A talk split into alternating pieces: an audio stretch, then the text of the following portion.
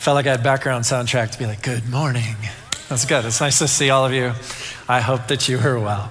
Today, uh, we're going to begin a new series here called Legacy. Uh, and maybe you're younger and you don't think about that all the time, because I have found that when you're younger, you don't think about the word legacy all that much. Maybe you're older, you think about that word all the time. For all of us, this series each week is going to focus it one on one aspect from the early church or the kind of legacy they left us so that we can ask ourselves maybe is there something for us to learn there about the kind of legacy we want to leave, even now, even here as a church? Because we're all doing this all the time. So each week you're going to uh, get to experience a little bit of that. So let me start this way today. I'm going to start uh, a little bleak um, with some statistics. If you hate statistics, you're welcome. Okay, so in the United States, for a very long time, uh, or just a, a decent length of time here, on average, year after year after year, and this was pretty consistent for a span of time, about 4,000 new churches were planted every year. Do you know that? Every year, about 4,000 new churches in the United States of America were planted.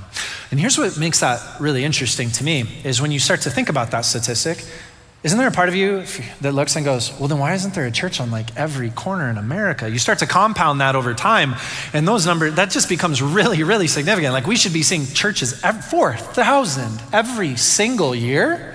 That is enormous. But here's the truth is that for every one of those churches that are started, uh, or I'm sorry, every five of those churches that are started, only one of them makes it. So four of those churches end or close, and always within a five year window. And I share that because this whole idea of starting a church or this enterprise of becoming a church, being a church, attending, like it's a little more fragile than what we think sometimes, just in terms of getting off the ground. It's not an easy thing to get going. Beyond that, despite the fact that 4,000 new churches were started every year, the statistic I haven't shared is how many churches closed every year.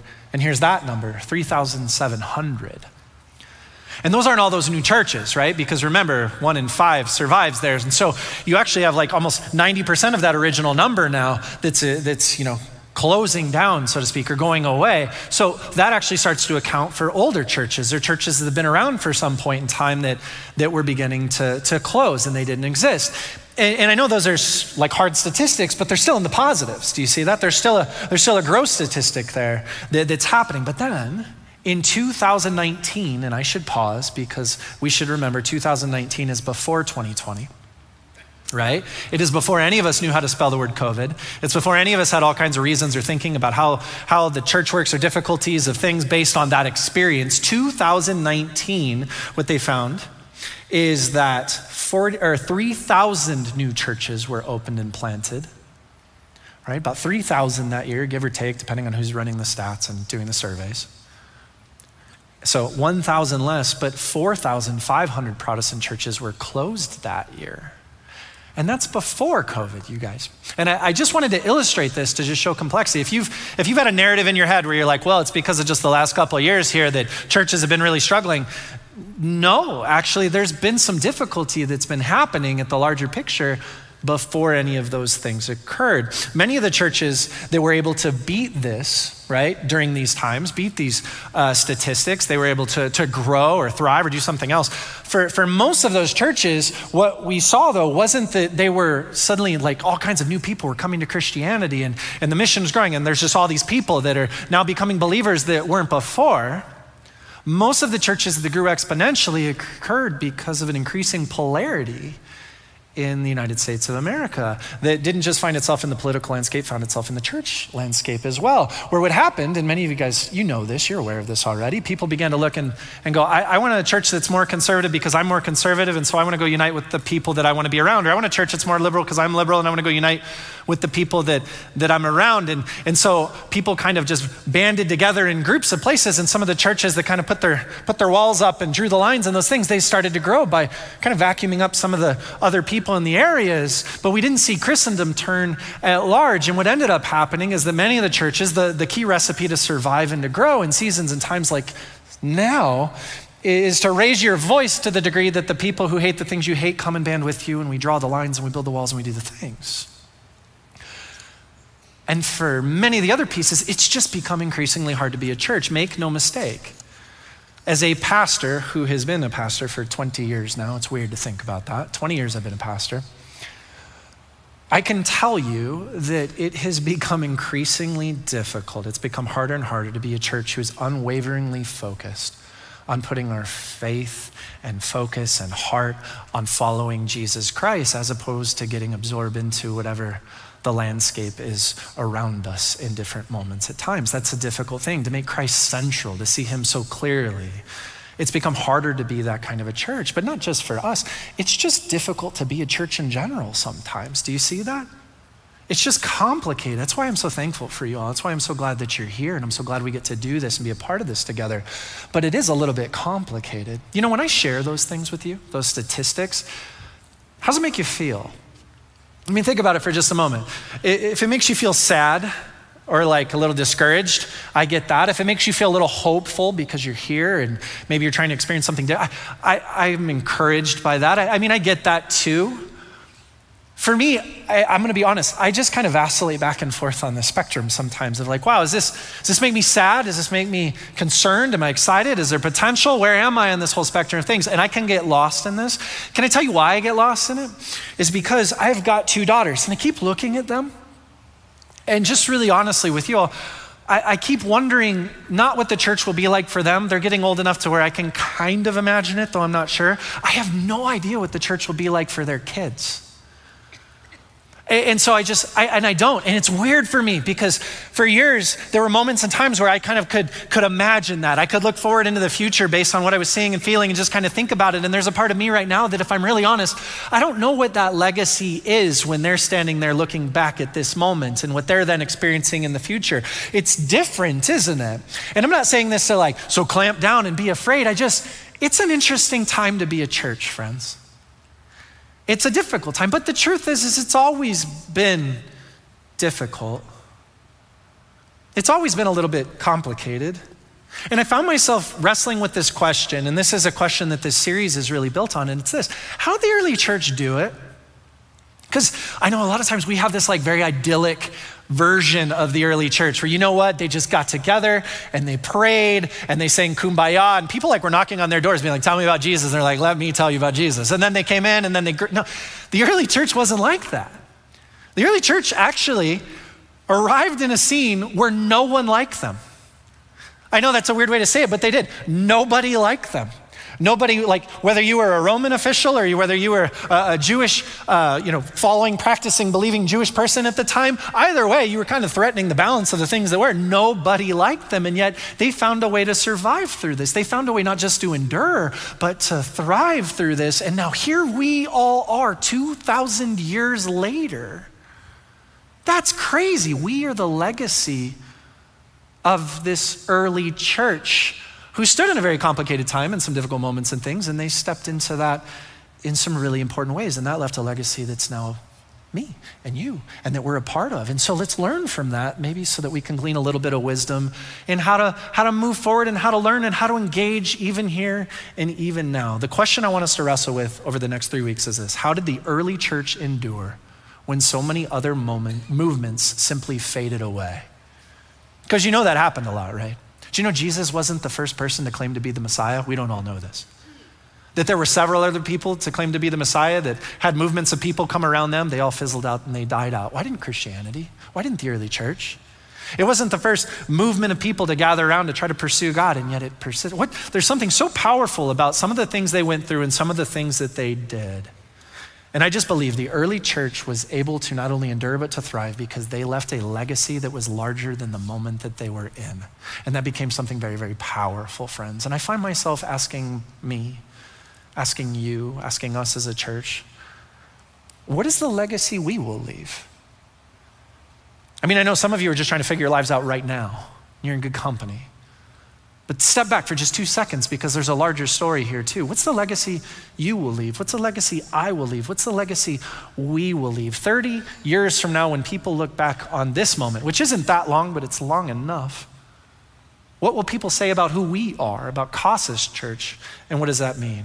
And I think it's so important for us to focus on this and to look at this right now. After all, we aren't just a 60 year old church, though we are. We are the legacy of the early church. And I think there's something important for us to see as we seek to leave a legacy of our own. So that's where we're headed. To do this today, we're going to look at Acts chapter 2. And this is significant because Acts is where you get to see the birth of the church. You get to see the story beginning to unfold. And so I, I want to tell you some of that story um, this morning. And, and there's some things I'll leave out, there's some things that, that I'll focus on, but just here's kind of the, the gist of, of what's happened up to this point so that when we get to Acts, we understand the complexity and the uniqueness and the power of what the early church is in. And it's this I want to go back to the bigger picture. Jesus was born into this world. And he was the hope of the world. He's the Messiah, the Savior, the, the thing, the script, the one that the scriptures had been speaking to and speaking about. And so he enters into existence and hope swells, and the people are like, This could be our ticket. This could be it. This could be the one who makes the world right, unites us with God, all the things we care so much about. And he arrives on the scene and he begins to travel around and begins his ministry and he starts to tell people some really unique things. He tells people that they, they are accepted and that they are loved. He starts to tell people that were outside of temples and outside of religious practices that the kingdom of God is actually for them. And not only is it for them, it's right here and right now. Why? Because he's standing in front of them. He's saying life and relationship with God is available to you. And it's, it's not based on all this other stuff, but, but on grace. And it's not how well you follow the rules, but, but on the condition of your heart. And it's, it's deeper than what you thought, but it's easier than what you've been doing. And it's, it's faith in me and come and follow me. And he starts this new Jesus movement, and it's this powerful thing. He begins his ministry and he gathers 12 disciples around him to, to follow him and to, to learn this way of being as this Jesus movement takes steam. And other people begin to, to gather along along with because it wasn't just 12 people following around all the time. Other people said, I want this, I love this, I'm a part of this. And they started to join up, and it all begins to take off as the multitudes of people are following around, listening to his teaching, seeking to be healed, wanting to even hear who these disciples are and what's going on. It's this big movement that's beginning to happen, and then it almost gets squashed out.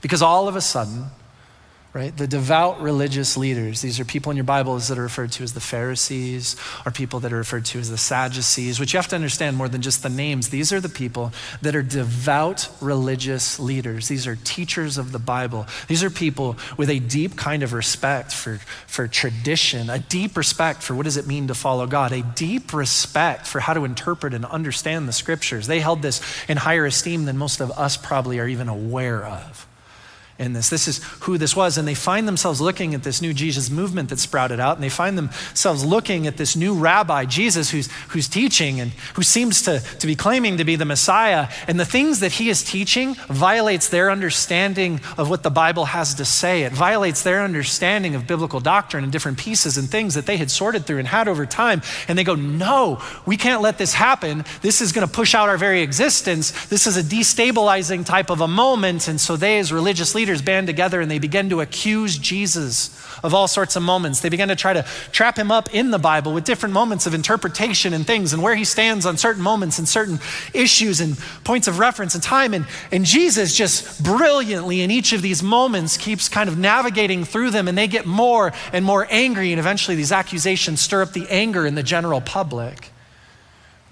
And Jesus starts to get looked at at this particular moment as someone who's stirring up the people. And when you stir up the people, do you know who's suddenly going to get involved? The Roman government, because Rome doesn't want an uprising. They just want everybody to settle down and stay in line. And so Rome jumps in and they involve themselves. And the Jewish leaders, they arrest Jesus and they, they bring him in because if you can squash the head of a movement, you can kill the body right? This is age old just strategy that people use. If you can squash the head of a thing, the other thing will fade out. And this is what they've done to every person who claimed to be a leader before them.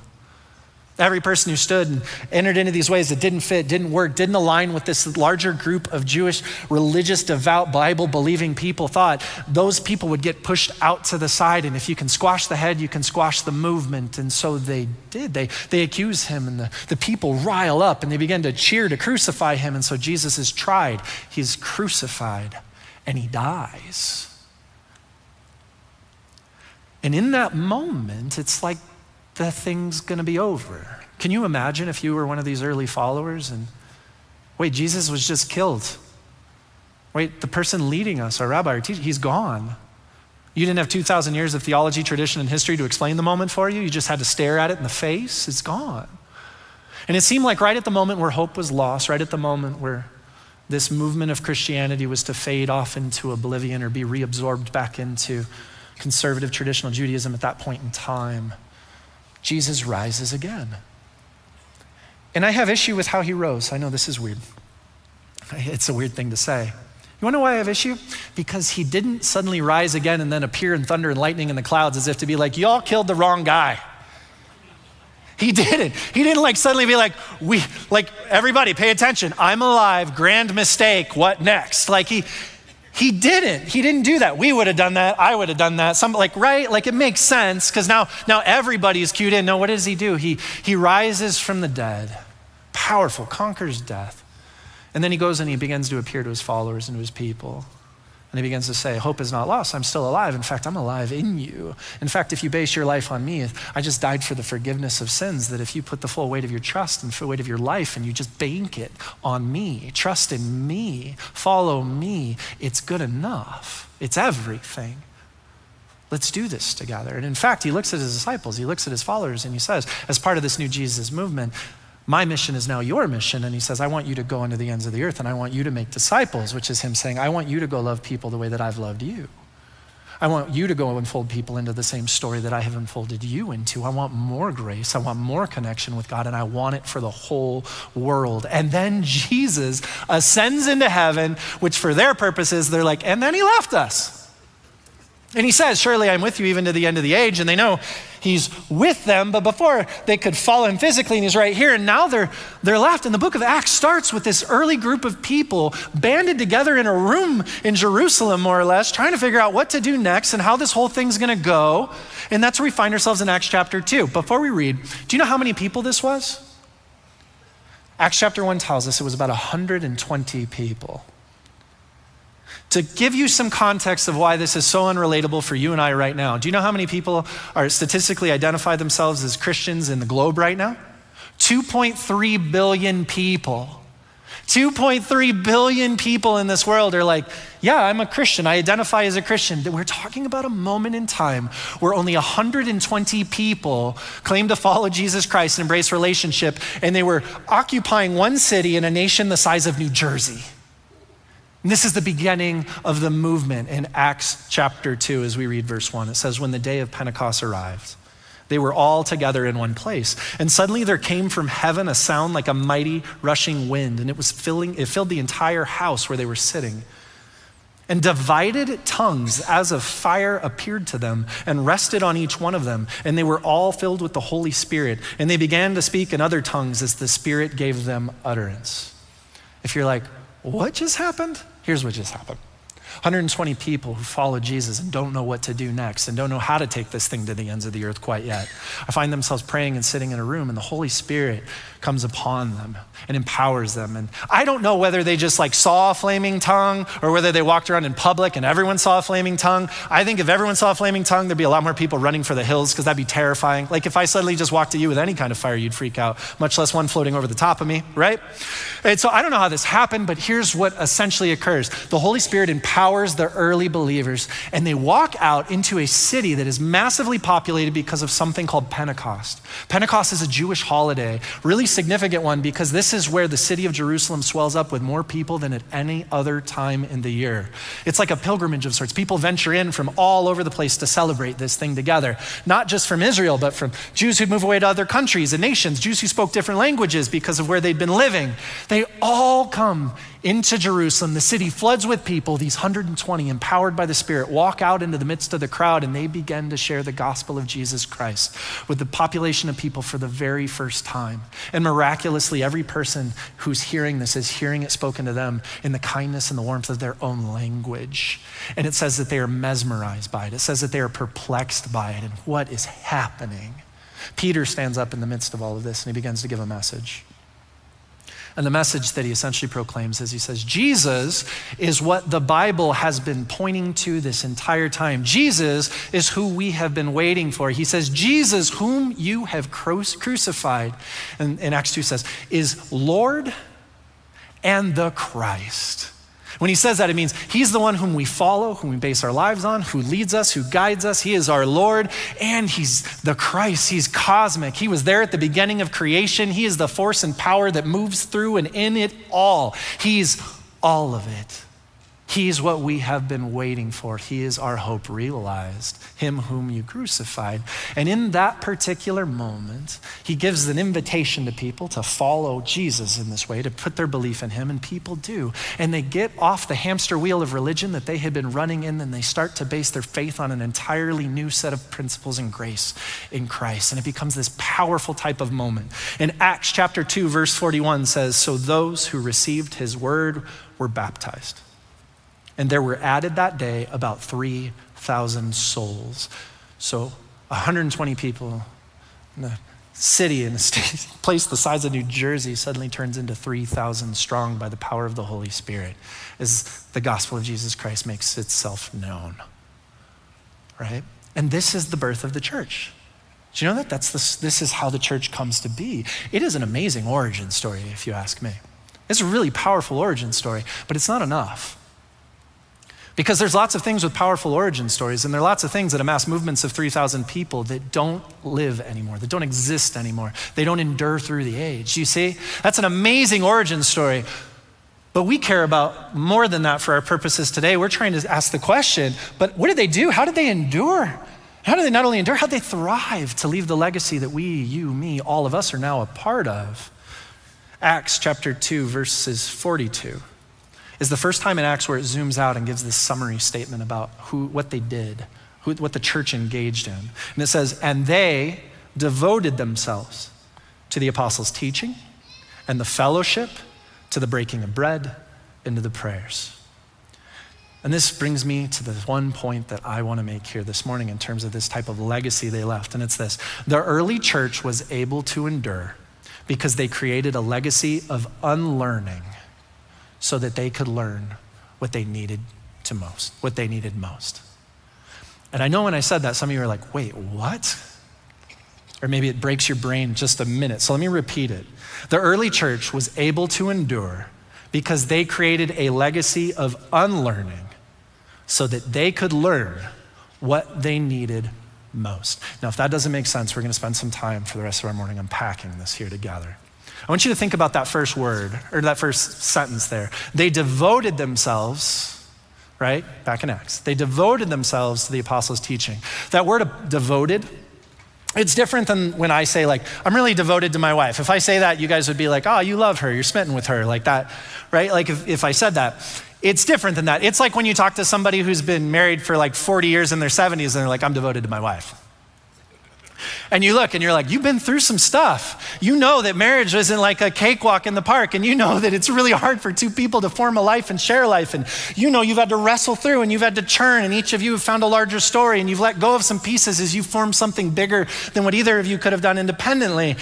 That's this idea of devoted. It's this idea of wrestling through, it's of staying with something, and it implies a level of difficulty and persistence in it, right? They devoted themselves. It wasn't like, and then they just opened themselves up to the apostles' teaching and they were smitten with it. No, they, they all began to wrestle together through things. And what does it say that they, they wrestled together? Well, they wrestled through the apostles' teaching. They also wrestled through communion, which was something that they used to practice just once a year, not as a communion moment, but the breaking of bread and the drinking of wine for a festival they did called Passover, but now they're doing it every week. They're, they're praying together, they're meeting together, they're starting to engage here, right? Friends, when you read scripture, don't just read the words. And I mean this. Don't just read the words, see the audience. Remember that this is a real story for real people in real time. These are real, real interactions. Read, don't just read the words Who's the audience? What's the author caring about? What was the situation they were in? Do your best to put yourself in their shoes and in their eyes and try to wrestle and engage with this. Don't just look at what was said, dare to ask why it was said so that you can capture the heart and the beauty of what's there, right? This is how we chew through, how we wrestle with, with Scripture. And I want to do that together for just a moment. Let's think of this back here in Acts chapter 2. So, there are 3,000 people who begin to follow Jesus. And when this happens and the church is born, it happens where? Jerusalem, right? In the nation of Israel, in the city of Jerusalem. We just read that. Okay. So when 3,000 people find themselves in the nation of Israel, in the city of Jerusalem, and they begin to follow Jesus, why are they there? Well, they're there for Pentecost, right? They're part of this, this larger feast and festival and thing. So we know, just think about it. So that means that they're actually practicing something. They're actually engaged in something. They're not people who are 100 miles away and didn't bother to show up. These are people in it. These are people in this moment. You see, this is a bigger deal. So when we read that 3,000 people found themselves in the city of Jerusalem and they began to embrace Jesus during this time of Pentecost, what can we assume about them culturally? Who are they? They are Jewish, right? And it's not just that they're, they're Jewish, they're, they're engaged. They're in this. And this is so important for us. Think about what it means for these 3,000 people to suddenly embrace faith and relationship in Christ through the power of His grace. These are people that, we, and we should know this, they grew up reading and reciting and memorizing scripture. They grew up reading and reciting and memorizing scripture. By the time they were eight, they had a significant portion of this that was already starting to be ingrained. By the time they're 15, lots of it. And on top of that, this wasn't a thing they did in the quiet of their own homes. They did this together. They practiced feasts throughout the year that anchored them in scriptural passages. They read and reread things as a community of people. They had doctrine, so much doctrine, and rabbis and teaching and, and all kinds of things that informed them every step of the way. There was even symbolism that pointed back to the Bible on their doorsteps, on their clothing, on the things that they did. They are inundated with an understanding and a value and a reverence for the Bible, right? For the Old Testament, which is the version they had, and, and, and they want to follow God. And they're, these are Jewish people. These people care a lot. They are in. They value all of this. And because of this religious background, they grew up with traditions and they grew up with practices, many of them, more than, more than I can get into. But here's three that are important to recognize, even just for this. One, they must be circumcised as a sign of the covenant that they are the children of God. Covenant God made with Abraham way back in Genesis, and it's a signal of the promise of the covenant. So, in order to, to be a child of God, to be grafted in, to be a part of this thing, you must be circumcised. And they know this. Every Jewish person knows this. This is like 101. They must not eat, here's another thing, they must not eat or do anything that the Bible deems as unclean or they will be unacceptable to God. There's all kinds of things that they're not to eat, there's all kinds of stuff they're not to associate with, and it's because of passages in scriptures that are, seem clear, that are found in Leviticus or Deuteronomy or Numbers or you name it. And they've got all of these things that they're supposed to do. And lastly, they know they must live their lives in obedience to the commands of the Bible so that they can know that they are righteous and approved of by God. And in terms of what does that look like and what does that mean, they had plenty of people teaching them what it looked like, teaching them what it meant as they followed tradition after tradition, moment after moment, like their fathers did, and their fathers, and their generations before them.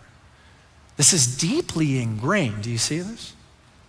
But all those years ago, in Acts chapter 2, these are the very people who decided to stop putting their faith in obedience to the law or in religious custom and practice, and to say, the sole weight of my faith, the sole weight of my theology, the sole weight of my righteousness, of everything else, I'm going to rest squarely on the person and the work of Jesus Christ. I'm going to anchor myself there.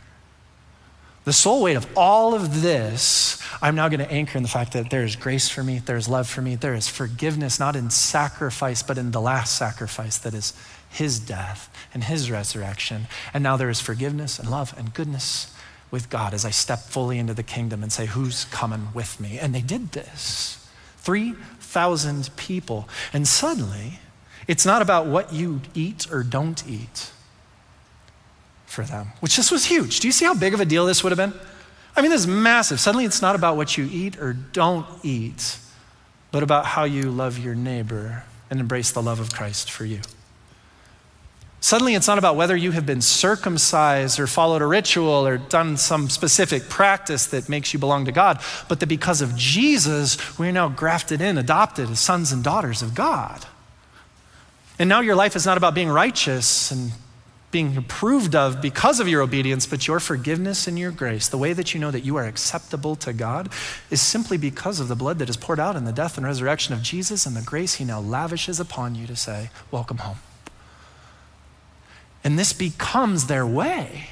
And what's so crazy about this, if this is, if, if you're like, yeah, I mean, I've heard some of this, no, think about this, really, think about it for one moment. Friends, what those people chose to believe on that day was a radical departure from what they had, what, what they woke up believing the day before. When they went to sleep that night, they believed something so different. They had put their faith and entered into something so different than what had happened to them and what they had thought just the day before. Do you see how, how crazy this would have been? And then they're like, cool, let's all hang out. It'll work out great. It's the early church. So they devoted themselves to the apostles' teaching. When we read that, it's just such a simple sentence. They devoted themselves to the apostles' teaching, and we're like, I wonder what they had to learn. No, there's something way bigger here because of who this audience is. Yes, there were important things for them to learn. Yes, there was so much new to wrap their head around. But, friends, they would have had to chew through it, wrestle with it, struggle with it at times. And we see this throughout the rest of the Old Testament. And here's why this is really important here this morning. Because when you step into something that is profoundly different and new, the hardest part isn't always what it is you now have to learn. More often than not, the hardest part is what you now have to unlearn. If you've lived long enough in your life, you know this is true in general. when you step into something new, the hardest thing, I say it again, I just want, I want this to soak in. The hardest thing isn't always the new thing, although that's important to learn. The hardest thing is stepping into that new thing because of all that you know have to unlearn in order to step into it. And this is what the church begins to do. And it becomes a profound kind of legacy that involves me and that involves you. You know, a woman who used to be Catholic came to me with some questions. Uh, this happens all the time because there's lots of people that have gone to a Catholic church their whole life and then they show up here and they're like, What are you doing?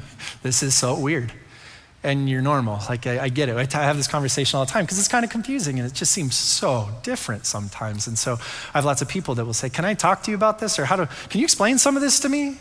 Other people are smiling because they know what you're walking through because they've walked through it themselves, right? And so this woman came to meet with me and she, she just had questions about all the stuff that we do or don't do and why it feels different. And as I talked to her, I just asked her about her upbringing, what her background was, and some of these things. And she talked to me about how she'd gone to a very specific Catholic school and a specific Catholic church, and she'd grown up in this whole thing. And, and she says it was really hard for her, and she doesn't like it. She left it. And I said, Why? And then she starts to recall this memory. And she says, When I was in middle school, she had a growth spurt and so she grew a little more that year than what she thought she would, I guess, or that anybody really aware of. And so one day she showed up to class in a skirt that used to be below the knee was now above the knee. And so one of the nuns, and you have to say, when I say nun, she looks at this nun as like, this is a person who represents this faith, this religion, this thing. This is a symbol. This is not just a person. This is a big deal. So the nun brings her out of her seat and takes her to the front of the room and basically looks to the class and says, Let me show you why this is not appropriate. And do you see where her, her dress falls? And then takes a ruler out and smacks the back of her hand in front of the whole class and then sends her out of the room to go find different clothes to change into. And I quote, lest she lead anyone else into temptation. And as she's telling me this story, which happened years and years and years and years ago, she's much older at this point, tears well up in her eyes and she starts to cry because some moments that you learn in the past still are alive in you today, right? And she's just so sad about all of this. And I said, You know, I, I, decided in that moment, maybe I can be a different voice. And so I looked at her and I just said, You know, you are a child of God. Your body is a precious gift to you and the world around you, and you don't need to carry shame with that. God made you. And, and, and I start to speak, and she just laughs and shuts me down and goes, Ryan, I know. I know that. I just, I can't seem to let go of how I feel. And then this is when she really starts to cry. She looks at me and she says, To this day, she'd been married for some time. She says, Every time my husband compliments me on my looks, I just feel so much guilt and shame.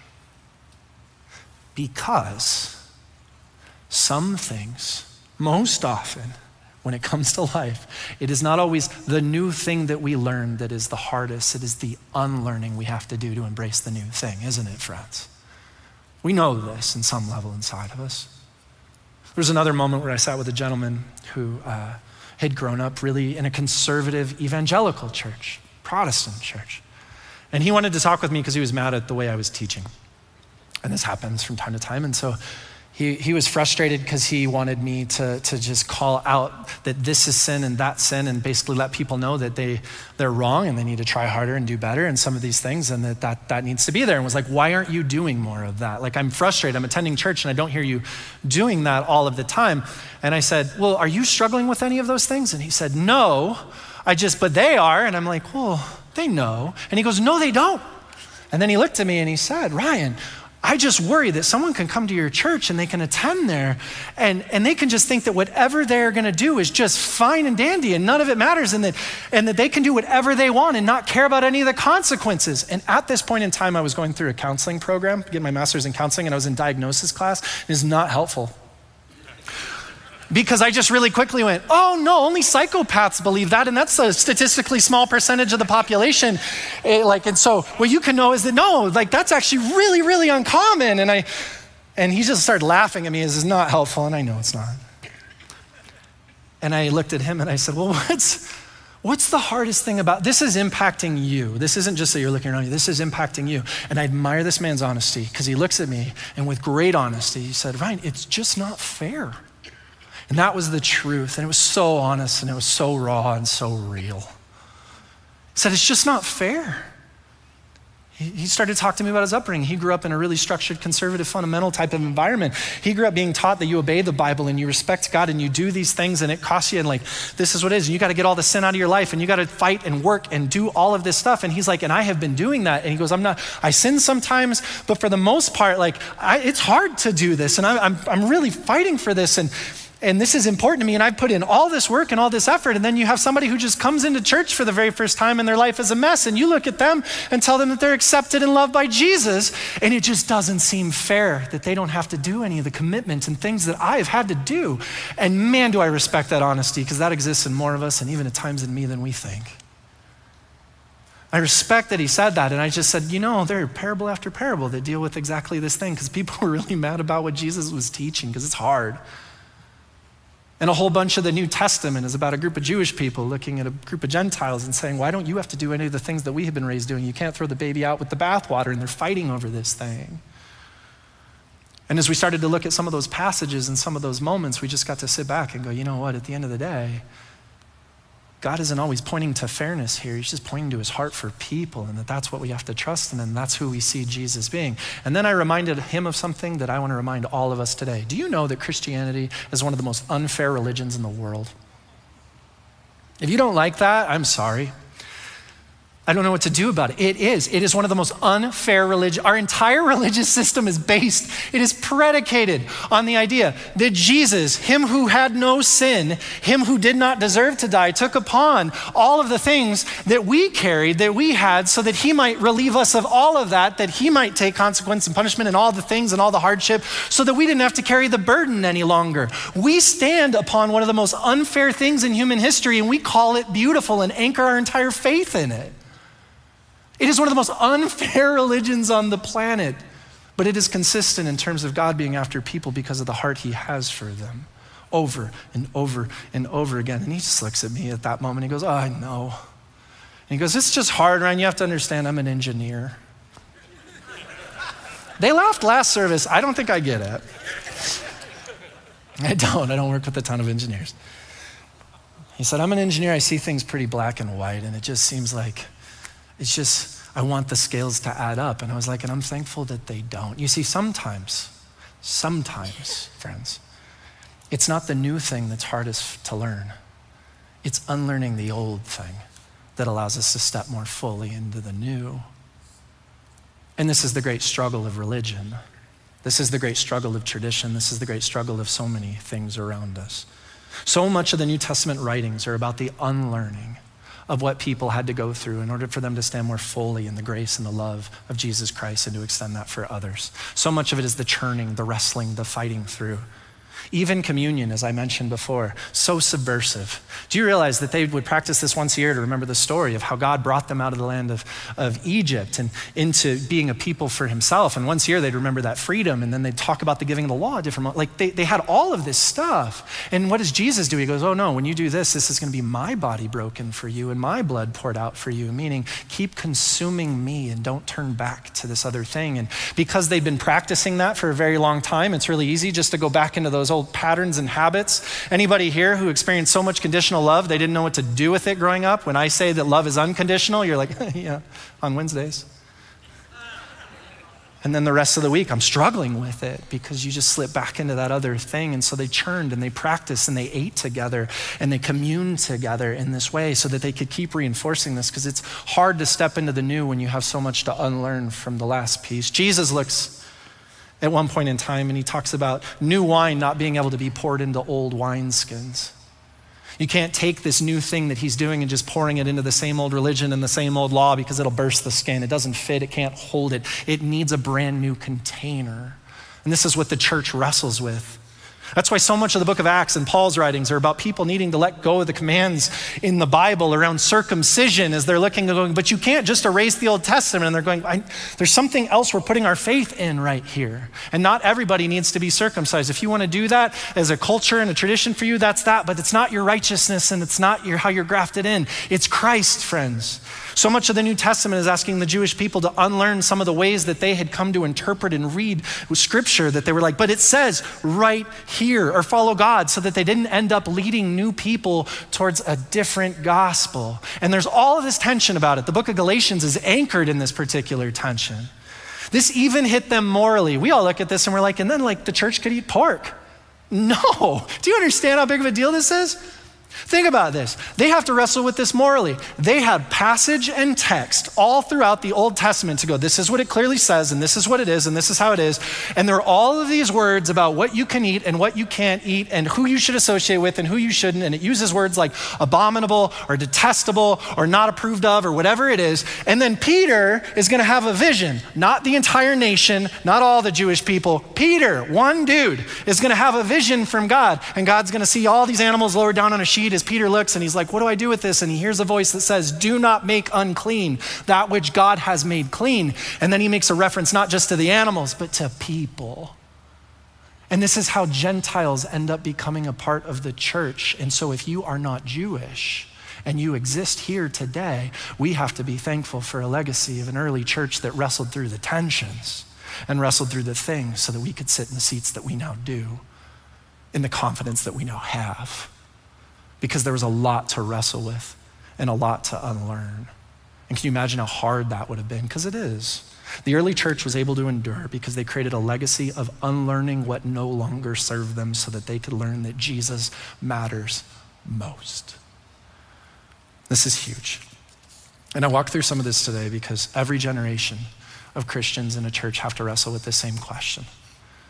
For all time, this is just true, and you see it ongoing and ongoing where we all have to ask the question given my experiences, given the things that I've walked through, what is there that I need to unlearn so that I can step more fully into the knowledge of the goodness and the grace of Jesus Christ for me and the world around me? And man, is that a hard question to wrestle with? I thought I'd just leave you with that, and I should based on time. I apologize. but I'm going to leave you with two things quick just because it feels unkind not to. Two ways to wrestle with that here this morning, and these are just questions to ask yourself. One, is there something personal that I need to unlearn so that I can better know the heart of Jesus? This is a tough question. Is there something personal that's happened to me or personal through me that I need to unlearn so that I can better know the heart of Jesus for me or the world around me? See, some of you have had personal experiences with religion, and sometimes that religion is Christianity, and the thing that you have been taught is that shame and condemnation are the things that religion is pushing at you on a constant basis, and that your identity is to see yourself as a terrible person. You've had the Bible used as a weapon against you. You have had moments where somebody used power and authority and different things in religion to do something that wasn't appropriate, that betrayed you. You have had all kinds of moments in here, and I know because I have these conversations with people on a regular basis. For some of you, you thought that the Bible or religious law was something that was supposed to mold you into how all of religion wanted you to be while you were trying to follow Jesus and didn't know what to do with it, and you feel squashed out. and pinned down. Some of you are here in this place and you can't bring yourself to read your Bible. I just talked to somebody like this. They can't bring themselves to read their Bible because it was used as a source of condemnation. And they're scared that if they open it, it's just a judgment upon them as opposed to encountering the heart of God for them and the larger story that they get to be a part of. Some of you grew up in hostile environments or legalistic environments where you actually resonate with that engineer in my office, where you're going, but it's not fair. And it just seems frustrating to you at different times. And there's an unlearning in you so that you can learn the goodness of grace of God for you and for others. We all come with our own backgrounds, our own baggages, our own moments, whatever your personal experience is, whatever those things are. I just want you to ask yourself the question if it's keeping you from the grace of Jesus, if it's keeping you from standing more fully in the love and the grace of Jesus Christ, if it's keeping you from engaging the world the way that Jesus loves and engages the world, then I'm asking you to wrestle with the potential that you might have some unlearning to do. And you don't have to do that alone. You can do that with one another. That's one of the beauties of being a church. I promise, if more of us were honest, we'd be like, yeah, me too. And I'm trying to figure this out, and it's frustrating. You'd find, yeah, me too. There's hope, though, and here's what my story has looked like, and we can walk along with one another. So that we, as this generation of people, can wrestle with them some things so that the next generation of people doesn't have to wrestle with our stuff. Do you see? That's the gift. That's the legacy we get to have. And I'm so grateful the early church wrestled the way they did.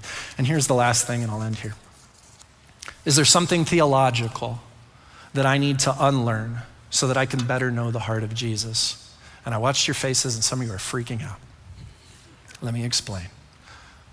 This is important. Matthew chapter 5, Jesus says, Do not think that I have come to abolish the law but to fulfill or come to abolish the law or the prophets, which basically is him saying, This is the Bible, right? This is the, the prophets and the law, and the, this is the Bible they had. Do not think I've come to abolish the law or the prophets. I have not come to abolish them, but to fulfill them. And we miss this because we're not Jewish and we didn't grow up with a rabbi.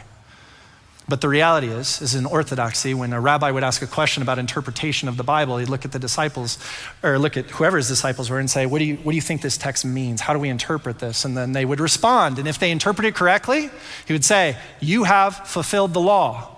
And if they interpreted incorrectly in a way that it was incongruent with the meaning of the text, he would say, You have abolished the law. And this is common rabbinic language.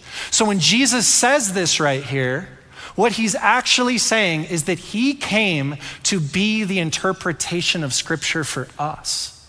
He did not come to discredit the whole thing, he came to tell us what it really is and what it really looks like. He did not come to ultimately burn the whole thing away and be like, chuck it all out, like the baby with the bathwater. What he came to say is if you're confused about the Old Testament, if you don't know what to do with this passage, if you don't know who God might be, or you don't know what this might mean, just focus on me and let me guide your interpretation of who God is and how God is.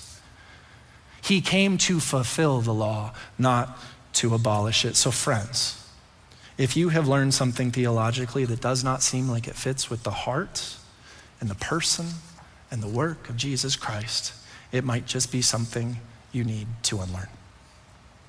And this is the great wrestling match for each of us. And man, is it important though. I drove a manual transmission car for three years, which means both my feet were busy and so was my hand. If anybody's done that, you know what this is like. And I did that for three years, and then one day I got an automatic after having not done this for a very long time. And I'm driving, and I need to shift into higher gear. And so what do I do? I slam my foot down on the clutch. There's no clutch in an automatic, right? So what do I slam my foot down on? The brake. And everything comes screeching to a halt as I shift down into neutral or whatever was the next gear there, and the car freaks out and everything else. Friends, You've practiced doing one thing for a very long time. I am not telling you to abandon driving. I'm not telling you to abandon the road. I am not telling you to stop moving towards your intended destination.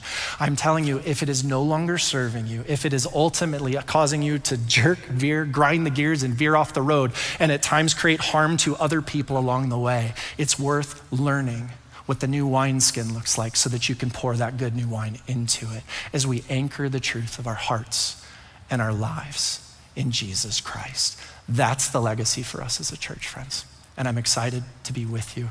And I hope in 30 years they look back and say, you know, the world was a little crazy during that season, but Casas was a church that looked like the heart and the love and the work of Jesus. Let's pray. God, I come before you. And this whole thing's hard and complicated. It is. It's weird. We grow up with so much background and we grow up with certain traditions and we're just trying to figure it all out together. And it's a weird thing and it's good to know we're not alone. I thank you, Lord, that you walked the early church through this as they wrestled, Lord. And I pray that you encourage us to continue to do the same things. Lord, help us to be a church that is unwaveringly focused on loving you. Help us to be a church that stands firmly in who you are. Open our eyes, open our hearts, lead us and guide us that we might leave a legacy in your name. In Jesus' name we pray. Amen.